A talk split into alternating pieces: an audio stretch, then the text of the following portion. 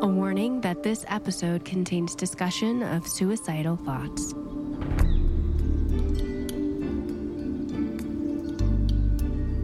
To a lone hiker, the woods teem with threats. There are wild animals, of course, and exposure to the elements. There are the looming risks of dehydration, starvation, and the terror that comes with the fall of darkness. But for some, worse than the fear of the woods themselves are the ruthless fabrications of one's own mind. Especially in stressful situations, inner demons can be as powerful as a stroke of lightning or a sudden blizzard. In today's story, we explore what happens when the biggest obstacle to survival and only hope is oneself.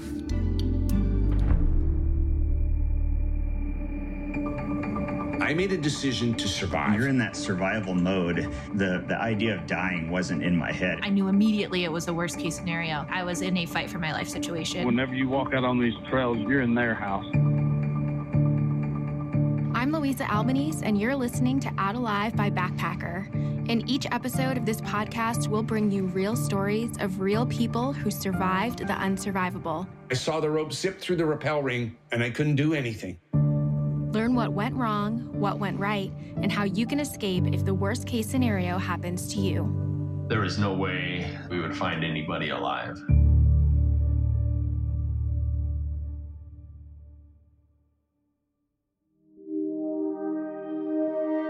On June 18th, on Friday, I had set to go out to the Snoqualmie National Forest. The specific trail that I was on was the Pratt River Trail. This is Andrew Devers, a then 25 year old living in Seattle. I hadn't been on this specific trail before, but I'd been near the area. I'd been on hikes for the past three years before this, um, roughly like, I don't know, four each per summer. So I'm not a survival expert, but I did track and I have legs, so I was confident that I could walk. I initially set out to get a clear head, being able to just be with myself and my physical body and the physical sensations around me, like smelling trees and seeing new views that I haven't seen before. It often gives me a clear head. So, usually, what happens when he goes on his little walks or his little hikes, he will either text me or email me or write me a note about where he's going. This is Andrew's longtime girlfriend, Christina. They've been together for eight years and have lived together since high school. I was sleeping and he woke me up very briefly and he's like, Hey, I'm gonna go on just a little hike. Shouldn't be more than like a few hours. I had gotten to the trail at maybe 12, 12.30. This isn't a story of a super prepared man, but I'll be able to say what I did have.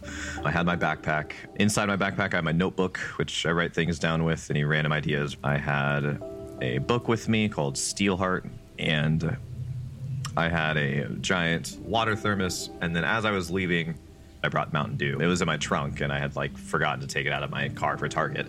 I have ADHD, and so stimulant medication is prescribed for ADHD. Caffeine is a stimulant, so I was like, sure, in case I need clear thought, let's take two cans of Mountain Dew. So this trail was new ish. It had just opened up for hiking season. It wasn't well maintained. So upon initially starting it, the grass was roughly up to my like knees a little bit spiky. It was already a little bit hard to follow. I went for a couple miles and I saw a sign that said landslide ahead. Don't go this way because it's blocked off. Maybe I should have paid more attention to that sign. I was walking and walking, and kind of like whenever you're driving and you just space off for just a little bit and you miss an exit. I was in my own head for, I don't know, 30 minutes or so. And I looked around. The landslide had completely messed up the entirety of the middle part of the trail. When I decided to turn around, the landslide had gotten worse. So I could no longer find where straight was. Back in Seattle, Christina was waking up. She searched the usual spots around the house and in her text for a note like Andrew usually left with his whereabouts. This time, nothing. And I'm like, oh no, I don't even know where he's at. And I'm like, it's okay, it's whatever. He'll, like, he'll be back. I didn't think too much. Like there was not that many like red flags, like alert and danger. So I was like, oh, it must be this path. Um, this path looks like the other ones that I've taken. These are all just. It looks like you're just going through the forest. I carried that on for roughly 20 to 30 minutes. There was no thing that was relatively close to anything that I'd seen before. And suddenly I'm just a man in a forest. It's starting to get to like maybe four o'clock or five o'clock or so. I'm starting to get a little hungry. In an effort to get his bearings, Andrew found a high point and climbed into a tree to look around. I, I found a view, and um, this kind of messed me up more because I had never seen the forest from that overhead perspective. So that scared the shit out of me because I was like, wow, we are super freaking lost. There's nothing here. Great. There's there's no one at that point. I started to freak out. I realized that as night would go on, I would just make worse decisions and my chances of injury would be a little high. I didn't know where was out, so I just started walking. If you're familiar with survival tactics, you've probably heard that if you get lost, it's best to stay put. That way, you won't wander too far from the trail or where help might be able to reach you. But in Andrew's mind at the time, staying put wasn't an option. I can't sit still normally at all. I was avidly screaming, like, help, I'm lost. Is anybody there? By late afternoon, he wasn't back. Christina was getting worried, but it wasn't out of character for Andrew to get distracted, make some new friends, or deviate from his original plan. At the same time, it was unlike him to forget to tell her what he was up to that was when I kind of started reaching out to some friends and being like, hey, are you like hanging out with Andrew? Has he talked to you at all today? And I was getting back replies of like, no, haven't heard from him. No, why? No. Andrew figured that his best chance of finding help was by finding water, so he followed his ears to a stream. It was there that the acoustics in the valley began playing awful tricks on him. I heard actual conversations on this river. Um, I remember hearing somebody say, What's that? Um, in response to what I said, like maybe five seconds later. And I was like, It's me. I'm Andrew. I'm lost. I'm super freaking lost. I don't, I don't know where I'm going. Hello, help. And then um, I heard a What's that? And then I heard a snippet of a conversation saying, I don't know. Let's keep going. I guess I'm a little hangry and I'm getting giving into like angry thoughts. I was just my brain just started eating itself alive with like if I sounded a little cuter, would people have taken me seriously? Do I sound crazy? Why is no one coming to help me? It started becoming not so pleasant. Whenever it started getting dark, I needed some sense of security. So I put my back to a tree. I got in fetal position. I used my majestic hair to make a makeshift mosquito net. And I just laid in the fetal position. It was incredibly hard to fall asleep because my brain was trying to go through the survival mode of like, there's something like you must make shelter. And I'm like, dude, just start planning when there's sunlight. We'll probably wake up tomorrow and find our way out, or sit there and scream tomorrow until people come. This is an unfortunate night. Christina, she will be upset, but she'll be fine. I was getting into like fits of worry and then justification. He's going to come back from this amazing camping trip that he had with friends he just made on his hike and tell me all about it. I woke up to birds chirping and sunlight dappling through the trees and shining down on me. The nights were like 55 ish degrees, so pretty cold for a man with shorts and a shirt but it was relatively comfortable weather in the morning and during the sunlight. Now that I've had a full night's sleep, I'm like, okay, walking is going to get me more lost. I'm as close to the trail that I've probably ever been, so just sit here and yell for help. After a few hours of screaming to no avail, Andrew went in search of water. I heard a stream, and so I followed the stream, and I I was just yelling and yelling and yelling for help.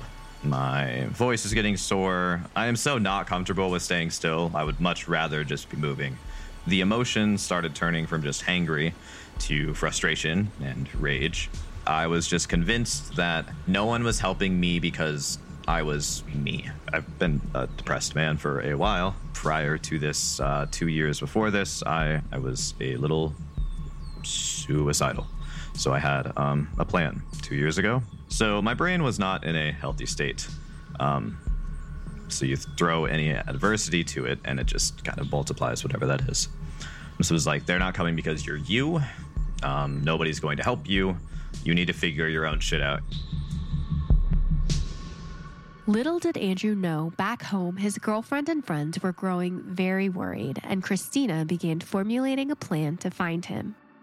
It hit the next day, 11 a.m., like a full 24 hours, and all the justifications just went out the window. I couldn't make sense of it anymore, why he wasn't contacting me. There is no way he would leave me alone for 24 hours and not talk to me unless something bad happened. Once 24 hours passed without word from Andrew, Christina called the police and filed a missing persons report.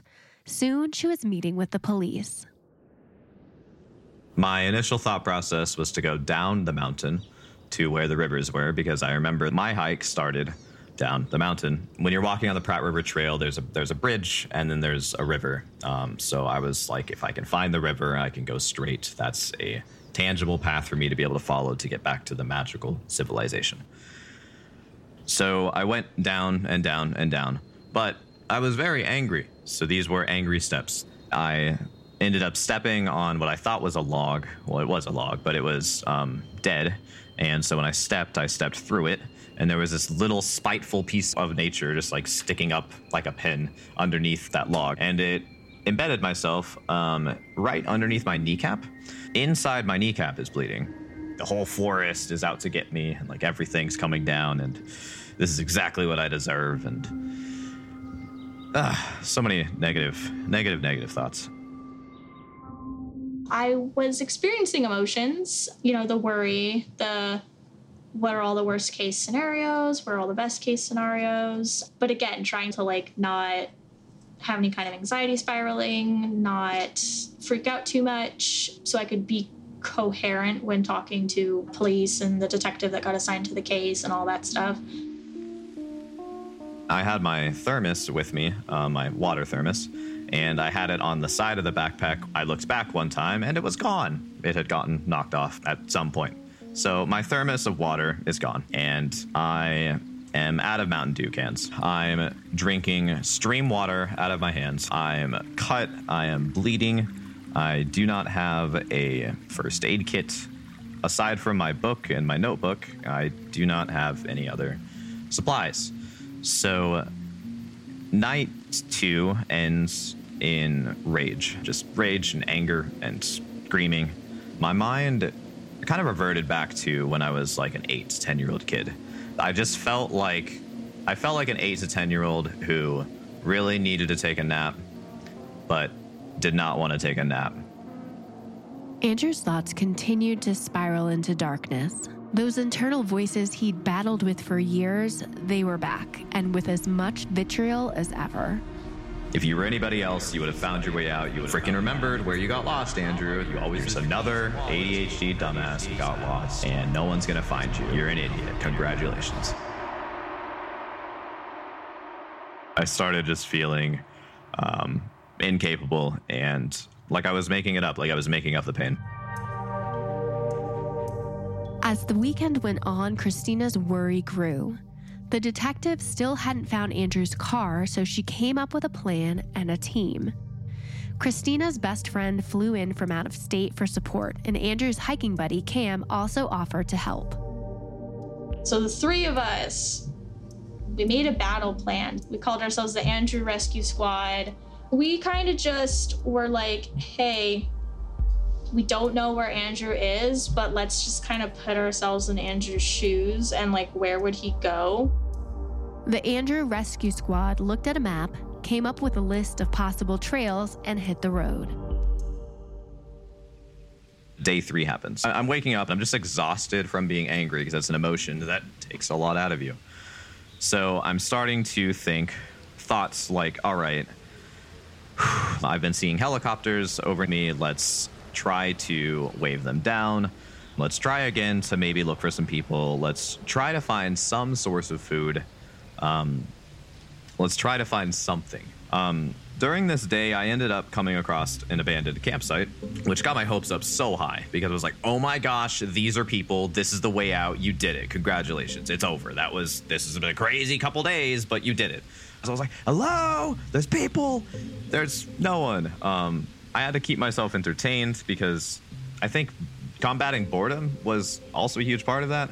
I could do random like character impressions, so my brain started isolating different voices that I do into different emotions. So I had a voice like a, it's like a really southern gravelly voice. I started isolating that into what I would imagine like a, a camping dad would be.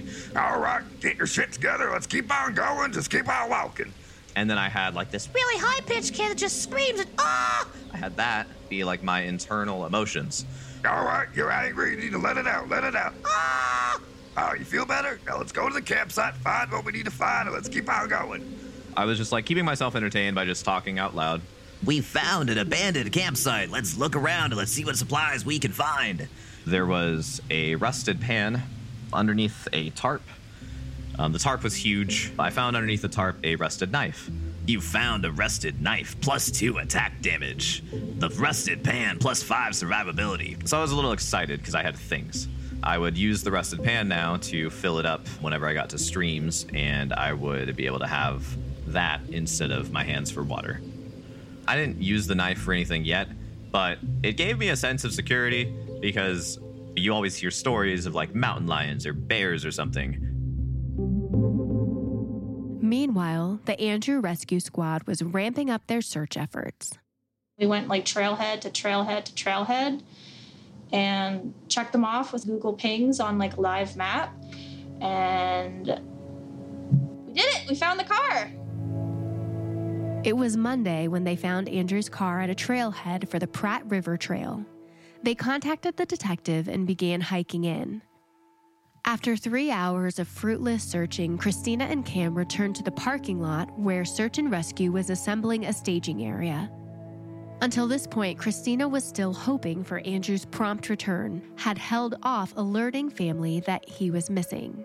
Now, with some concrete news, she decided it was finally time to make some calls. I have the biggest phone call of all to make still. I have to call Andrew's mother. I have to call his mother and say, Hey, Cindy, can you sit down? Are you sitting down? Okay, Cindy, I'm sorry I waited so long to tell you, but Andrew's currently a missing persons. And he's been missing since Friday. Her screams will forever be embedded in my head. And all I could say was, I know, I'm sorry, I'm sorry, I'm sorry I didn't tell you sooner. I just couldn't. I had hope that nothing crazy bad was happening. Andrew's family flew in and the search party grew, at one point ballooning to almost 300 volunteers. Meanwhile, Andrew had reached the bottom of the mountain and was walking along the river towards what he hoped was the trailhead. It's not necessarily super easy to follow alongside a river. Like, there's no magical trail of sand that you can just walk along, but it's like rocks and trees and just cliffs that just cut off. I'm seeing helicopters fly um, overhead me, and I'm hearing them. And I'm thinking that if I'm if I'm near the river, it's like an open space, so the helicopters will be able to see me. As Andrew was walking along the river, something strange happened. On the opposite bank, it sounded like someone was cutting down trees. This is my chance, he thought, so he continued along the river looking for a safe place to cross. I probably at least a half mile before I found a spot that I deemed safe to cross the river, and it was these um, like six rocks across it. The river was it wasn't super crazy high. It was maybe up to my knees or above my knees to thigh, but it was really really fast. So I start crossing the rocks. I'm on rock 4, I'm on rock 5, and as I'm putting my pressure down to get onto rock 6, my feet go out from underneath me and I get swept away in the river. I'm not a great swimmer, but also I can swim enough to keep myself afloat, but the river doesn't care. I was so unsure what was happening for the first three seconds. And then it was like, oh my gosh, I'm underwater. At some point, I reached up and I found a branch. And so I held onto the branch and I'm trying to like claw my way over. And the branch snaps, which only like happens in movies, but it actually happened. Eventually, I reached out and I held onto, um, there was this tree that was partly in the water. I was able to get on land eventually. Andrew was safe, but he hadn't managed to cross the river. He was back where he started, and his swim turned out to pose a big challenge for rescuers. Because of the size and density of the area, searchers brought in dogs to help track Andrew's scent. Later that week, the dogs would track Andrew to the river, and then, right where he fell in, the track was gone. At the trailhead, Christina and her friends were offering all the help they could. And they're like, how likely is he to stay in place now that he's like realized he's in a tough situation? I'm like, zero percent. He's going to be running around trying to get himself out of this mess. And that's the number one thing you're not supposed to do. PSA to all the listeners uh, stay put when you get lost.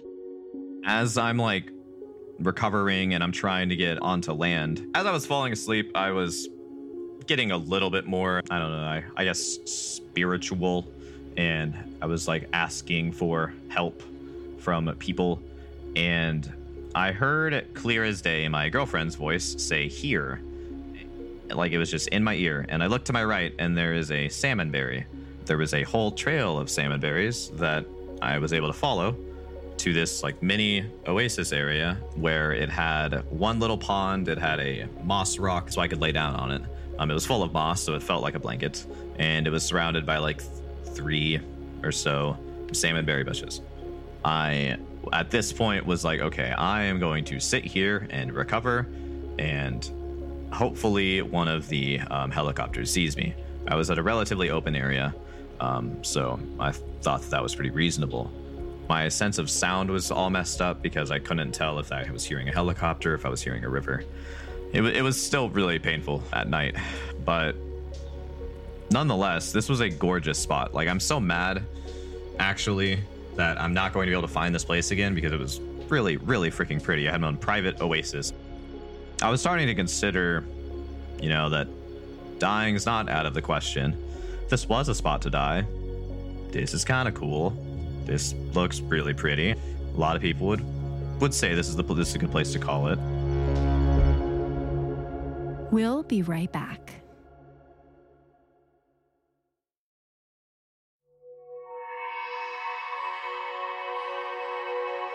Day three became day four. Finally, forced by the pain in his knees and muscles, Andrew stayed put. He had no energy left to move. At this point, this is a lot of existential thoughts. Two days ago, I like hated the dude who got lost. I was forced to think, wow, if you were to die here, were you a good dude? Was your time worth it? My childhood wasn't really that fun. There was just a lot of trauma. My self worth wasn't very high, and I really only looked at my life as an extension for others. I never proposed to my girlfriend because I liked her, but I didn't like me. So, why would I want someone that I like to be with someone that I don't like? You're only 25. You haven't really accomplished a lot. But at the very least, all of your friends, you're able to make laugh, and you've helped out a bunch of people who are in need. I had to accept that my life was worth living. I had to accept that it's okay to like not hate myself a little bit. And it's okay to be proud of the things that I've done. And that there is actually a lot of cool things that I've done.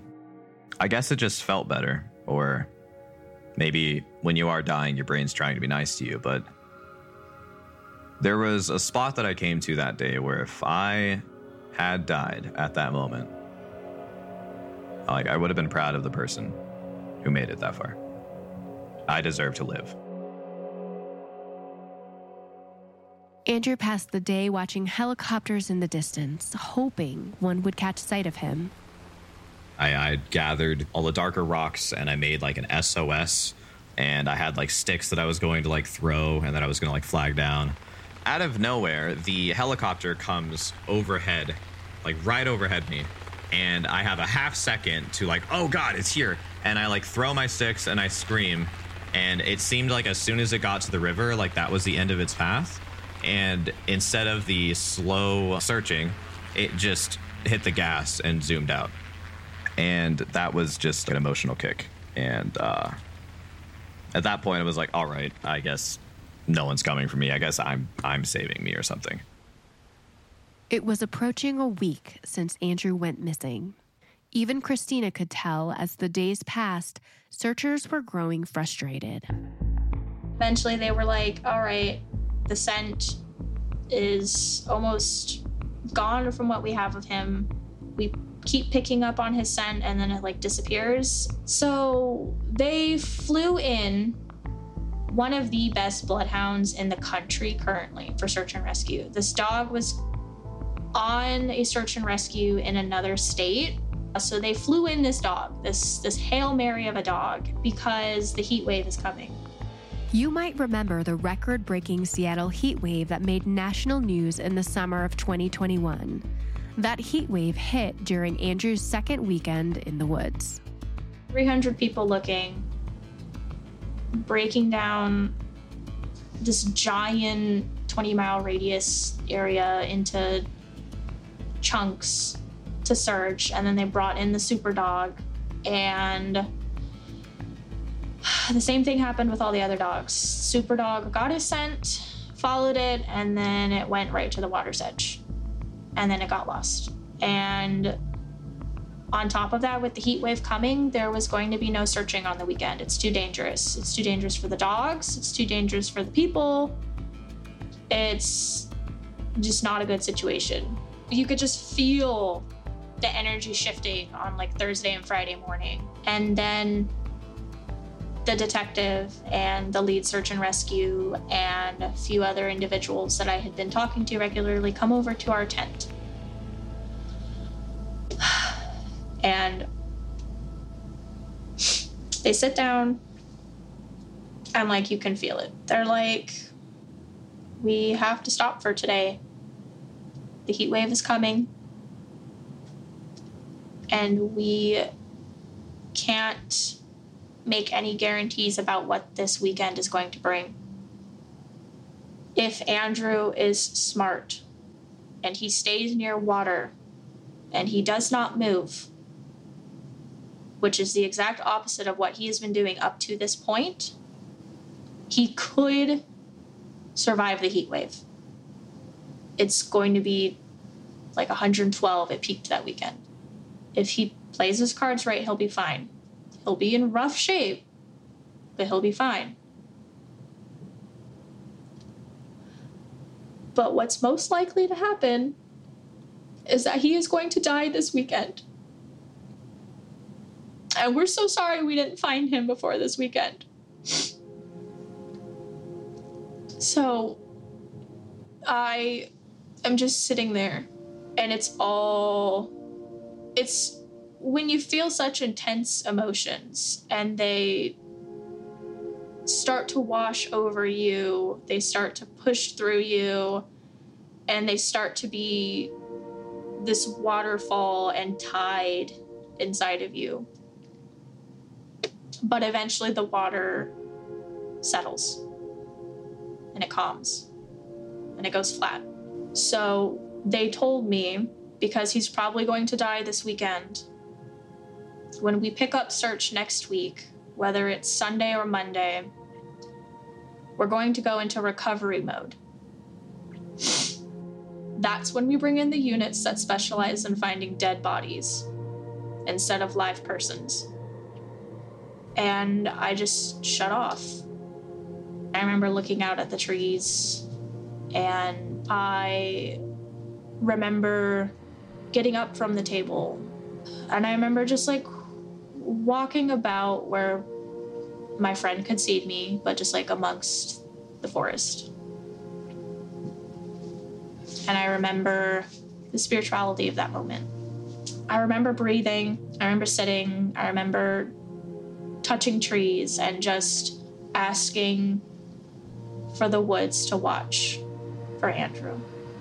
I remember the feelings of asking the forest to keep him safe. So just forest, like, don't take all of him.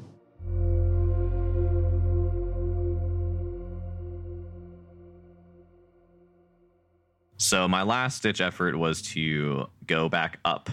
And my thinking was that all of the scenic spots are at the top of the mountain. And so I have a higher chance of running into other trails as like the cone eventually gets smaller. The next morning when I woke up, I started the um, ascent back up. Also, at this point, um, there was a Seattle heat wave this weekend. It just seemed like it sapped the energy out of me. So I was just trying to dash from shade to shade. Um, I was able to walk in the early morning, and then I had to find some sort of shade to ride out noon to three. I guess if your thoughts are like 60 miles per hour normally, my I was dwindling down to like maybe 15 to 20. When I initially started, my goal, the things helping me through were, you know, thinking of my dog or thinking of my girlfriend or thinking of my family back home, my brother. But these days, five, six, seven ish, whatever, I remember um, crumpling multiple times, like at least 30 to 40 times. Um, just, I would walk forward and I would crumple and I would just run out of energy and I would just fall against my backpack and I would um, maybe pass out for like five to 10 minutes. And I'd remember like feeling like if it was a video game, like I just died and I have to like press retry. I had to tell myself to get up every single time. Pain became so like not real because it was like accepting that I was going to die anyways, or that I probably was. And I was like, I, I'm not to feel any pain when I'm dead, so I don't really care that this hurts. Maybe before it hurts, I want to see one more view or one more tree. Roughly around like night eight, um, or night, probably day seven to eight. I was even my like my like dad voice. my, my dad voice was like losing its fight and it was like I don't know if we're gonna make it out of here. Yeah, I knew we were gonna die. God damn it. I knew it. and they were just like talking to each other because I didn't want to be alone. Um, I found out that my fear is actually dying alone because if I'm alone, nobody can laugh at my jokes. I remember falling asleep and there was something that I heard that said "rest for tomorrow's salvation," and that was like words that I've never heard before. What? Did you hear that? Yeah, I heard that. Uh, all right, I guess we're going to bed. The next day, I guess I just expected like a helicopter to airlift me out of there. It didn't. I still had to walk and crawl and all that. But I somehow ended up finding um, a log, and when I climbed this log and I looked around, and there was acorns, and acorns were um, on the trails. Um, there's like acorns and during some spots that you're supposed to follow. And I realized that this was the exact same trail that I had gotten lost on. I just screamed, like, I made it! I screamed really loud. And I remember that voice that said, Rest for tomorrow's salvation, said, um, I made you a storyteller. Here are your stories. I knew that at the end of this trail was my car. I was just crumpling and I was just falling and I was just no energy. And suddenly I just felt like my battery was back at like at least 40%. And I was just walking and I was singing along to myself and like the rocky music started playing. But he was still eight days into his ordeal, injured and operating on virtually no food. Sapped of energy, Andrew decided to rest for the night and hike the last mile out in the morning. I woke up the next morning to these two hiker bros. They absolutely looked like they had their stuff together. They had like the survival watch and they had snacks for days and they were just too in shape. And they were just like, "Hey, hey, what's what's going on, man? What do you need some help?" And they were just so kind. At this point, I was only a mile and a half away from my car. Like I was going to make it myself. But when two hiker bros say that they're going to get you some help, it's a little bit easier to just sit down and wait. Christina had passed the weekend in a motel bound blur. A week had passed since she'd seen Andrew last. Reluctantly, she started to consider funeral plans. I remember just staying up late because I'm like, yo, what am I gonna do? I went to bed at like four or five in the morning, and then I woke up at 11 in the morning. I didn't know, but at six in the morning, I got a text message from just a random number. It was like, Hi, I'm just a dude who was hiking with my friend, and I recognized Andrew from the news, and I contacted search and rescue. He survived the heat wave! Oh my god, he did it! They found him, someone found him, Andrew found himself. He's alive. There was a stretcher thing that they were able to carry me down with the rest of the trail, and I had uh, made it out. When I got to the hospital, the only physical lasting injury that I had was my knee muscle had completely deteriorated, but there were no broken bones and no lasting permanent effects. But I had made it on the exact same trail that I got lost on. My friends just made a really good guess.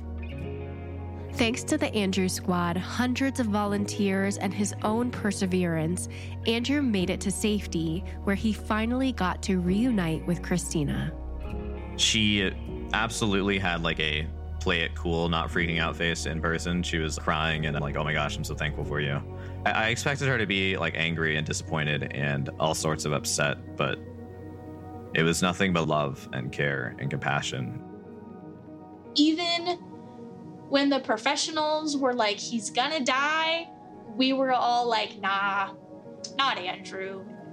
He's got too much power, too much spite, too much, you know, too much gumption. There's just something about him. It's what I what I find so charming and why I love him, you know? She was just everything that I needed. Really patient and really supportive, and obviously a bunch of tears.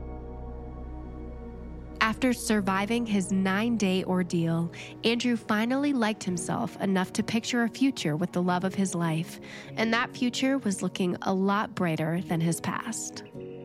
Since all of this, my dreams have turned into written down plans and ideas in notebooks. I have a higher sense of self worth. This is not the confidence I had two years ago. Now that summer's hitting and I'm seeing everything, like it just. It's starting to remind me of like the second part of that experience, which was the joy of life and the fact that this is all gorgeous and I can do it. This has given me such like a different view of like myself, my brain, and my body um, that I'm absolutely going to be hiking more and probably more than hiking too.